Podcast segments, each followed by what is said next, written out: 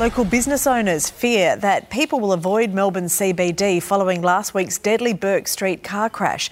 The latest attack has evoked memories of the 2017 rampage, with already struggling traders concerned that it will lead to a significant drop in business. Some CBD businesses already experiencing a dip in sales over the weekend. There are now calls for the council and state government to do more. Opposition leader John Pesutto telling Nat recent violent crimes are fueling growing concerns for community safety.